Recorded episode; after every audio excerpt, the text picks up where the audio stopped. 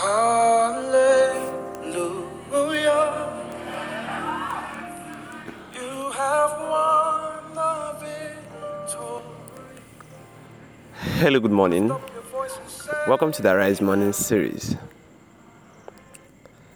I trust you had a wonderful night rest.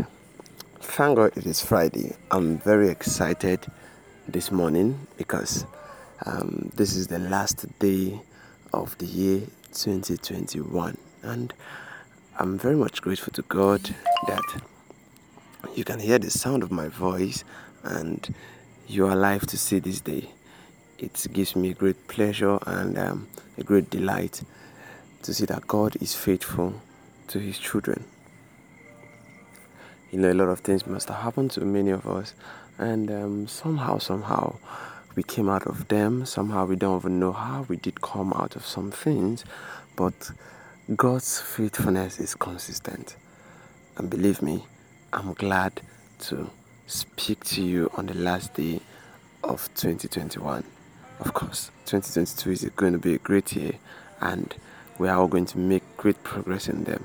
So far, we've been discussing on the subject of and um, this may be the last um, time I'll talk about this topic until the next time we plug into it. And by God's grace, I believe that um, a lesson has been learned um, by the words of the Spirit as God has laid uh, has put in our mouth to, you know, say to you.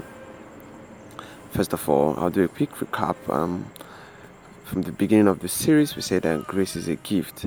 According to the book of Ephesians, grace is the gift. Why is it a gift? It's a gift so that no man will boast about it. It is not by your works that you have obtained grace. It is not by your righteousness. It's not even by your your, your God's personal like for you. It is simply a gift to all men. That as many as believe in Jesus, they have this gift of grace. Okay, now Titus chapter 2 says something. Believe me, this scripture is wonderful. I'm still going to read it again and um, enjoy it more.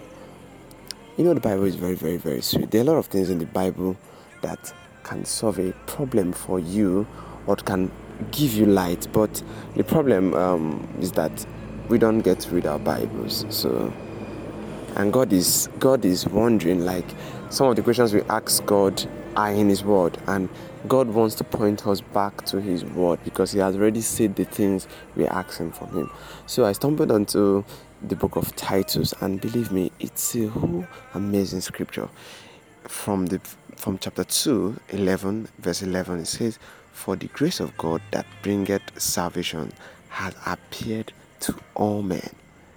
Recently, I like to read my Bible in a special way whereby I pick some words and give it meaning and understand what the Bible is trying to say. For me, the most important word here is Amen. That means God doesn't have a favorite here.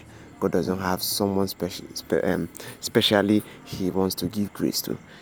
It has appeared what unto all men. But let's not stop here, because I said in our previous series that grace is not a license to to sin. No, Paul said, Shall we continue in grace that sin may abound? The fact that God looked on the earth and said that these people are lost, let's save them from um, the damage that was caused. It doesn't mean that God gave us a free pass to, you know, continue in sin. Not because He cannot forgive us, but because of the destruction that comes after sinning. For the wages of sin, what is death? It doesn't affect God I would have said something, but I do not know how mature whoever is listening to me now be. And Paul said, of course, there's some things that you don't say. Not all things are expedient.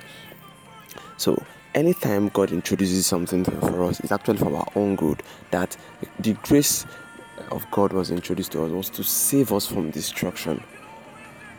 Alright, so why I'm saying this is that when you read the book of Titus, chapter 2, verse 11, you don't just stop at the salvation has appeared unto all men. There's a reason for that, and it's in verse 12. It says, teaching us that denying ungodliness and worldly lust, we should therefore live soberly, righteously, and godly in this present world. Verse 13, looking for that blessed hope and the glorious appearing of the great God and our Savior Jesus Christ. Now, why God brought grace to all men so that it will teach us to live soberly, it will teach us to live righteously.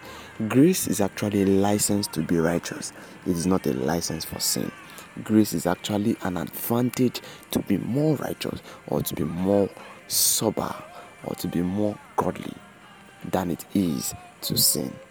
It's so bad that some persons use grace as a, as a backup for sin, but that's not the intention of God when He designed that gift called grace. He sent His Son that we have what life and we have it in abundance. So I believe that someone is being delivered, someone is being made more righteous, someone is being given more access into the grace of God. Notice you can multiply in grace, you can grow in grace, you can get you can get more access in God by grace as you keep working it out with God, as you keep maintaining your life that God wants you to maintain with God.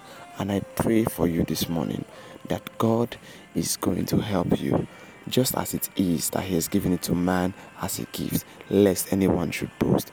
God Himself will help you in your shortcomings. God will help you in your weaknesses. God is going to help you in where you cannot help yourself, so that at the end we can be with our Savior Jesus. We'll affirm this morning I have a sound mind. Christ in me is the hope of glory. Do have a wonderful celebrate you.